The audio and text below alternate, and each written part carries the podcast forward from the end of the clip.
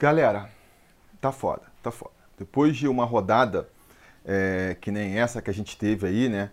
Ruim no, nos resultados, que jogaram a gente de volta para a zona de rebaixamento, ruim no desempenho da equipe, né? A gente vê aí o Vasco, ah, o que ele apresentou contra o Bragantino, é difícil de projetar ver esse time vencendo novamente no futuro.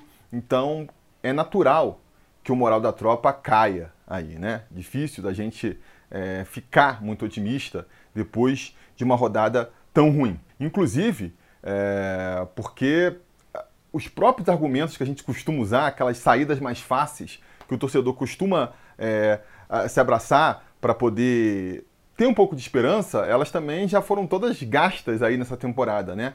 A gente já não pode mais ficar pedindo para cair o técnico, né? Ah, traz outro técnico para ver se resolve, porque uh, o Luxemburgo não só acabou de chegar aí, tá só há quatro jogos comandando a equipe, né? Como também, é, cara, vai, vai, sair o Luxemburgo e vai vir quem para o lugar, né? A gente não tem nem essa perspectiva.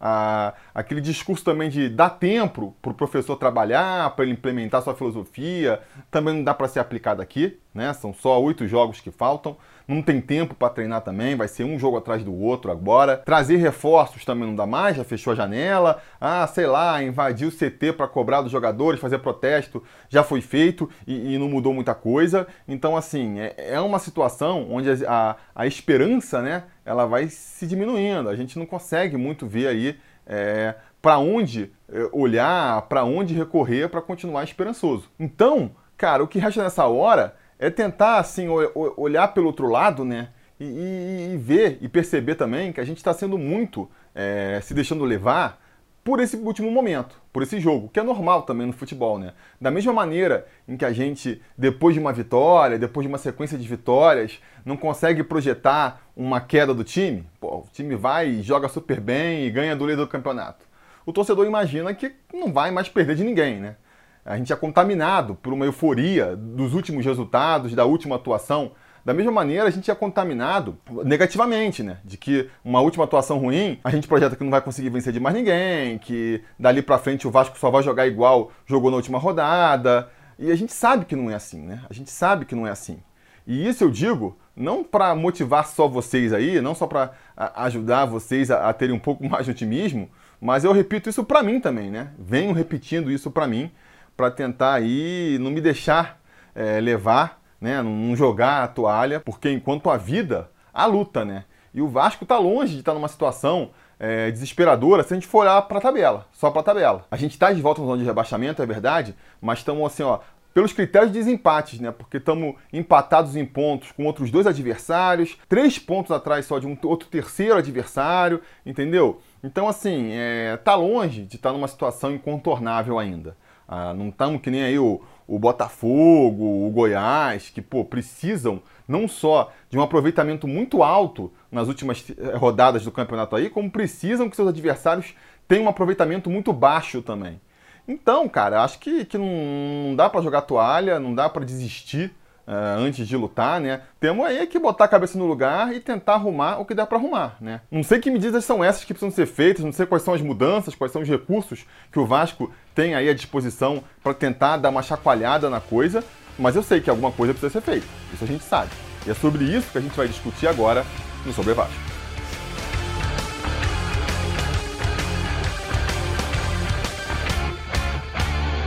Fala, torcida vascaína, Felipe Tiru de volta na área para falar de jogo do Vascão, porque nesse sábado, às 9 horas da noite, o Vasco recebe o Atlético Mineiro em São Januário pela 32ª rodada do Campeonato Brasileiro da Série A. Um jogo muito complicado para o Vasco, né? Muito complicado pelas circunstâncias que envolvem a partida. O Vasco precisa desesperadamente é, pontuar sob o risco de, de aumentar o desespero que a gente já está vendo aí na torcida, né? Esse é um jogo que deveria, em condições normais, é, ser encarado com mais tranquilidade pelo Vasco e pelo Vascaíno. Sabendo da nossa briga lá na parte de baixo da tabela, sabendo que a gente está é, tá jogando só para não ser rebaixado mesmo, um confronto contra outro time que está lá em cima, brigando é, pelo título, deveria ser encarado como um jogo onde o Vasco, mesmo jogando em casa, né, joga para tentar o, o, possível, né, joga ali de franco atirador. Isso poderia ter acontecido se a gente tivesse ganhado do Curitiba, se de repente a gente tivesse empatado com o Bragantino, né? Diria até que, que a simples vitória sobre o, o, Curitiba, que já seria o suficiente para deixar a gente fora da zona de rebaixamento, já permitiria que a gente fosse para esse jogo com muito mais tranquilidade. Mas isso não aconteceu, obviamente. A gente vem aí de duas derrotas, né? Aí, uma derrota agora contra o Atlético Mineiro implicaria numa sequência de três jogos sem vencer, três jogos sem pontuar, e isso é complicado demais, né? E aí, a gente começa a jogar nesse caldeirão aí de, de problemas, né? Mais uma questão, que é a questão ali do, do psicológico, né? Tanto da torcida quanto é, dos jogadores. Você, de repente, começa a acumular derrotas, começa a acumular vexames, você vai se afundando na zona de rebaixamento, e aí isso acaba se tornando mais um agravante. Porque a gente sabe também que o Atlético Mineiro é um time que gosta de jogar no erro do adversário. Ele gosta de explorar os espaços lá na frente, o adversário que tenta sair jogando, ele sobe com a marcação alta, o adversário que, que se joga muito no ataque, ele sabe explorar bem o contra-ataque. E se o Vasco for de peito aberto, porque precisa buscar uma vitória, porque é vencer ou vencer, tem que vencer de qualquer jeito, pode acabar quebrando a cara. Até porque existem derrotas e derrotas, né? Existem derrotas e derrotas. Se o Vasco perde agora para o Atlético Mineiro, mas perde jogando de igual para igual, né? Fazendo ali um jogo competitivo, a gente perde no detalhe, perde no talento dos caras, 1 a 0, 2 a 1. É, o discurso que a gente pode construir é um, né? pô, o Vasco está melhorando, o Vasco voltou para o lugar, perdeu porque o adversário era muito qualificado. Agora, se a gente parte com tudo para cima e toma mais uma trauletada, perde aí de goleada mais uma vez, a coisa fica muito complicada. Ali em termos de, de segurar o grupo psicológico, a pressão da torcida, vai ficando muito complicado, né? E aí a gente vai ter jogos que vão ser mais é, importantes, onde a gente tem mais chance de pontuar do que agora, como vai ser o da próxima rodada, inclusive, né, contra o Palmeiras, mas um Palmeiras é, muito provavelmente reserva, com a cabeça é, já na, na, na final da Libertadores, né? O Palmeiras perdeu para o Flamengo, inclusive vale até a torcida para eles perderem do Ceará também de novo agora e aí se afastarem de vez ali da, da briga pelo título e poderem deixar lá para terceiro, quarto plano a, a disputa do Campeonato Brasileiro, né? Porque aí a gente pode enfrentar um Palmeiras com reservas, reservas que também estão com a cabeça em outras competições e aí facilita, né? Facilita para gente. Agora, se a gente já vai pressionado também por, por tudo isso que eu comentei aqui, é, vamos complicar ainda mais um jogo que poderia ser mais, mais fácil. Então, eu acho que sim, apesar de tudo isso, é, o Vasco tem que entrar nessa partida sabendo que, cara, um empate ele pode ser é, até um bom resultado. Né? Acho que até mesmo uma derrota, que nem eu falei, né? Pelas circunstâncias do Vasco, uma derrota, mas que mostre que o time voltou a ser coeso, que o time voltou a ser competitivo, pode ser algo para a gente tirar de, de, de benéfico dessa partida. O que eu acho é que a gente não pode, mais uma vez, é, se abrir né, todo para o adversário e se deixar ser envolvido por um adversário. O que não quer dizer necessariamente se fechar todo lá atrás, montar um esquema com três zagueiros, cinco volantes e, e tentar se segurar lá atrás. Primeiro, porque isso por si só não resolve. Se você abdica completamente do ataque, é, você acaba entregando sua bola para o adversário. E se o adversário é muito qualificado, cara, vale aquele ditado do água mole em pedra dura, né? O cara vai ficar 90 minutos martelando em cima da gente, uma hora, ou a qualidade deles, do, do, dos jogadores deles, vai prevalecer e o cara vai conseguir driblar três e, e fazer um gol, ou chutar um balaço lá de fora da área e entrar no ângulo, ou as nossas fraquezas vão prevalecer, né? O zagueiro fura, o goleiro falha, uh, o atacante entrega no pé do, do, adversário, então isso também não é, é, medida, né? E outro aspecto também que a gente tem que pontuar é que a gente viu, por exemplo, contra o Red Bull Bragantino, na formação, na escalação, o Vasco indo até bem cauteloso, né? Fechou mais o meio campo, botou quatro volantes, e isso não impediu de, pô, com 15 minutos de jogo, a gente tá vendo é, no gol dos caras lá de um lado, o Claudinho entrando livre pela esquerda, aí ele cruza a bola na área, tá também o, o atacante lá do, do Bragantino livre para cabecear. Então, quer dizer, é, não é mudando a escalação, não é botando um monte de zagueiro que você fica mais defensivo. Eu acho que é uma questão de posicionamento, de também botar os jogadores que estão mais ligados, sabe? O jogador tem que entrar ligado, sabendo que é um jogo importante, sabendo que não pode vacilar nem por um segundo. E aí, nesse sentido, que eu acho que é, o Luxemburgo tinha que talvez apelar para os jogadores que ele possa perceber que estão mais comprometidos. Acho que ele já fez um pouco isso aí é, com o Erlen, né? Comentei aqui. É, acho que, que a, a, opção dele pelo Erlen, uma vez que não pôde contar com o Ricardo Graça, é na expectativa de que um jogador mais velho, um jogador mais veterano, mais experiente, saiba a importância desses jogos, saiba, entenda o contexto de uma briga pelo rebaixamento, mais do que às vezes um moleque aí que está subindo da base. E aí eu faço aqui uma crítica à, à molecada da base. Acho que falta neles essa consciência e essa experiência, né?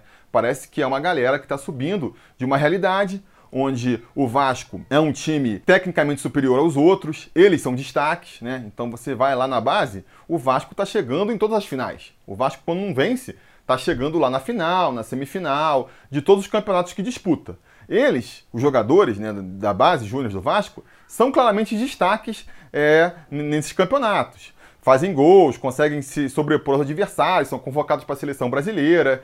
Então, eu acho que muitas vezes os caras sobem para o profissional muito com essa mentalidade. Não, nós somos as estrelas, nós somos o time tecnicamente é, superior. E aí, é, leva um tempo, pelo visto, né, até os caras perceberem que não é bem assim, sabe? Eu estou brilhando na base, mas aqui no profissional, é, o nível de dificuldade é maior, é, é uma outra história que eu tenho que construir. É, é, eu estou começando um, uma nova trajetória aqui, basicamente. Né? A gente sente, às vezes, aquela falta ali de combatividade, de ficar ligado, de sabendo a importância do jogo. Né?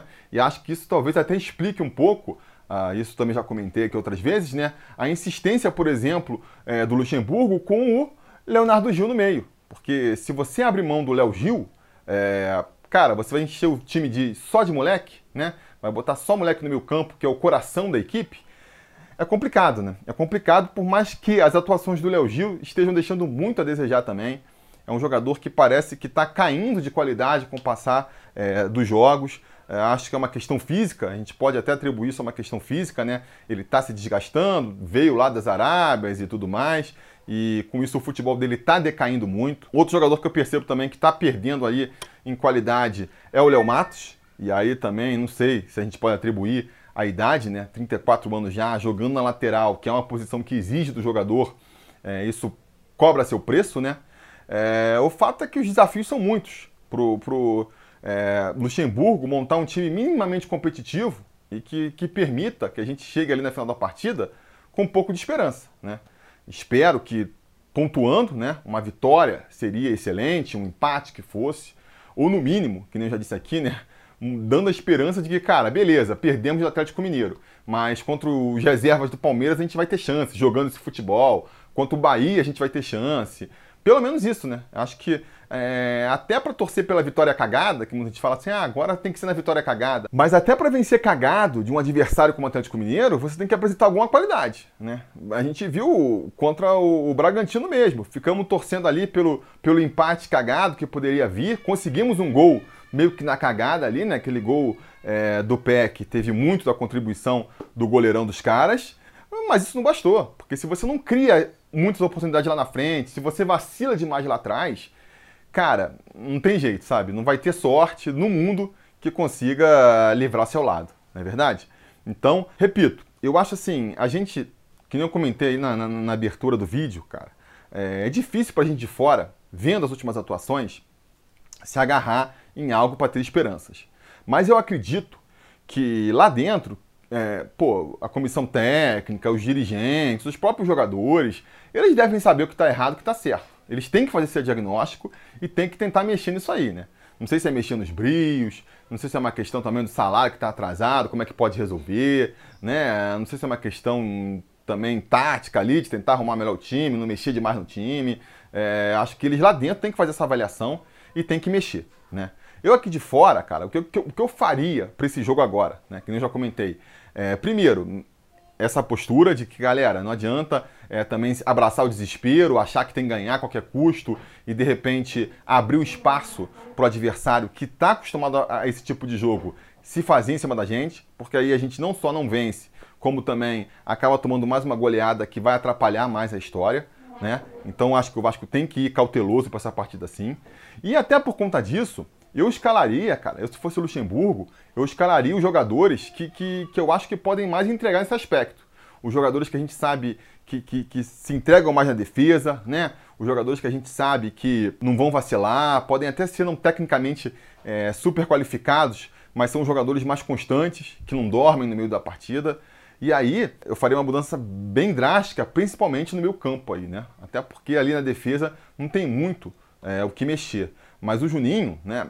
É, cara, não é também assim, é complicado às vezes a gente querer crucificar os jogadores por causa do gol. Eu vejo muito isso, né? A gente sempre costuma exaltar quem está nos lances de gol que o Vasco faz e costuma também muito execrar quem está nos lances em que o Vasco sofreu gol.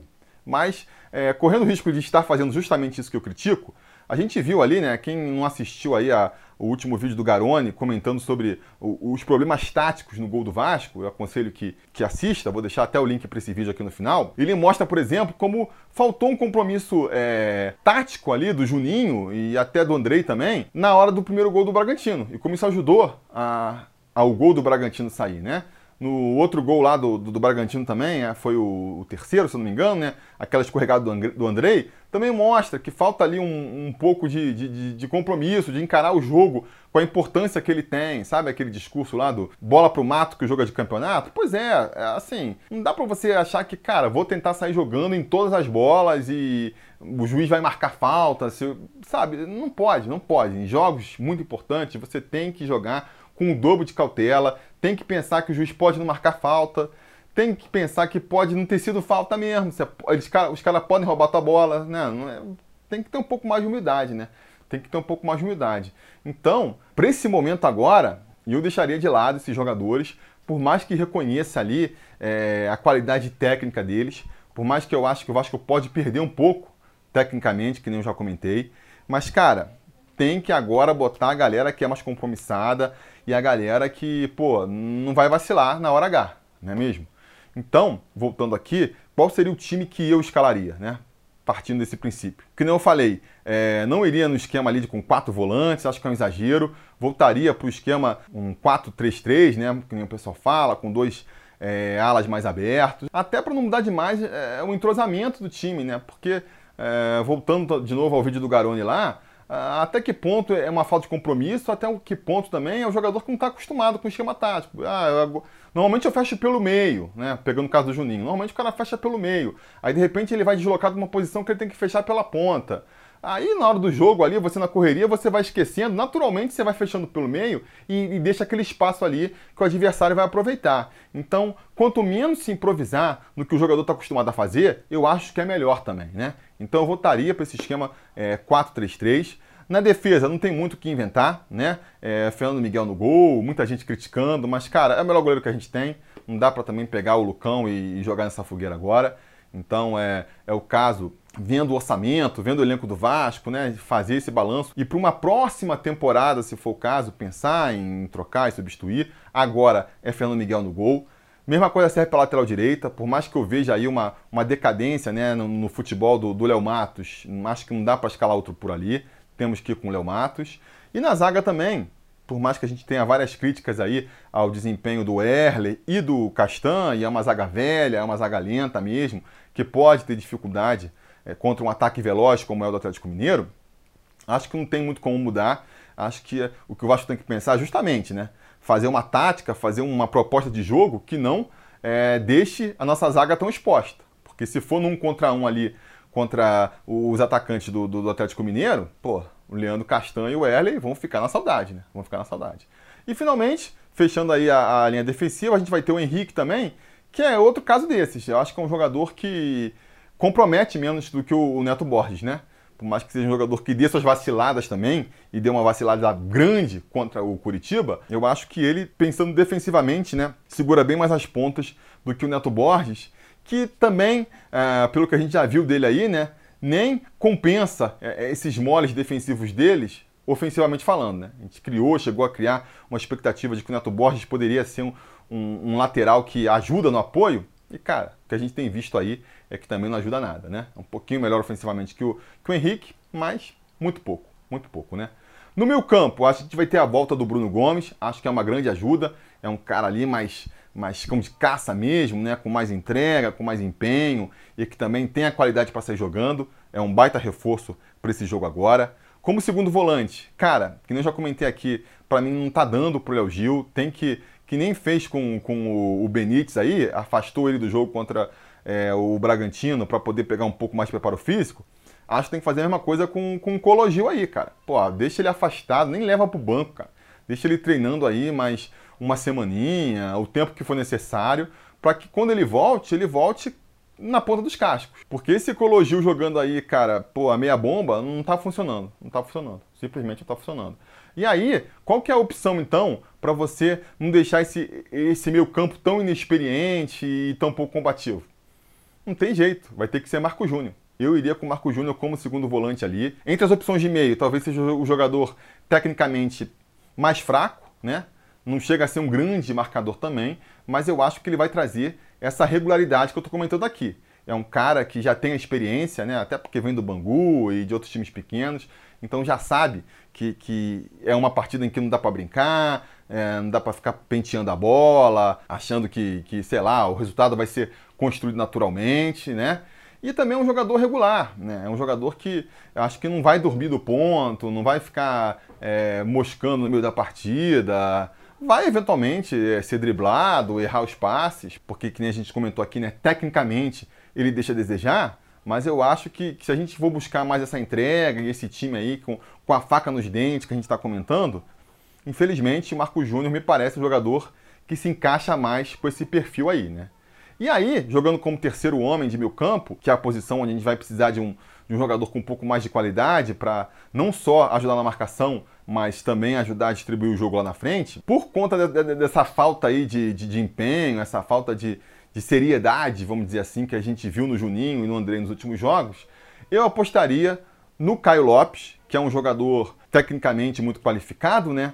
Acho que mostrou mais essa entrega, esse empenho do que é, o Andrei e o Juninho. Tem aí, a, a, como revés, né? Tem aí como seu ponto fraco a total falta de inexperiência, né? É um jogador que vai para o seu quarto, quinto jogo como profissional, mas ele se mostrou bem assim, tranquilo nas primeiras vezes. Então eu daria essa missão complicada aí, né? De ser o, o armador do meio campo. Eu daria essa missão para o Caio Lopes, apesar de saber que é um fardo pesado para o garoto. Na frente, então, partindo para o ataque. Cara, eu iria com o Pikachu pela direita, mais uma vez.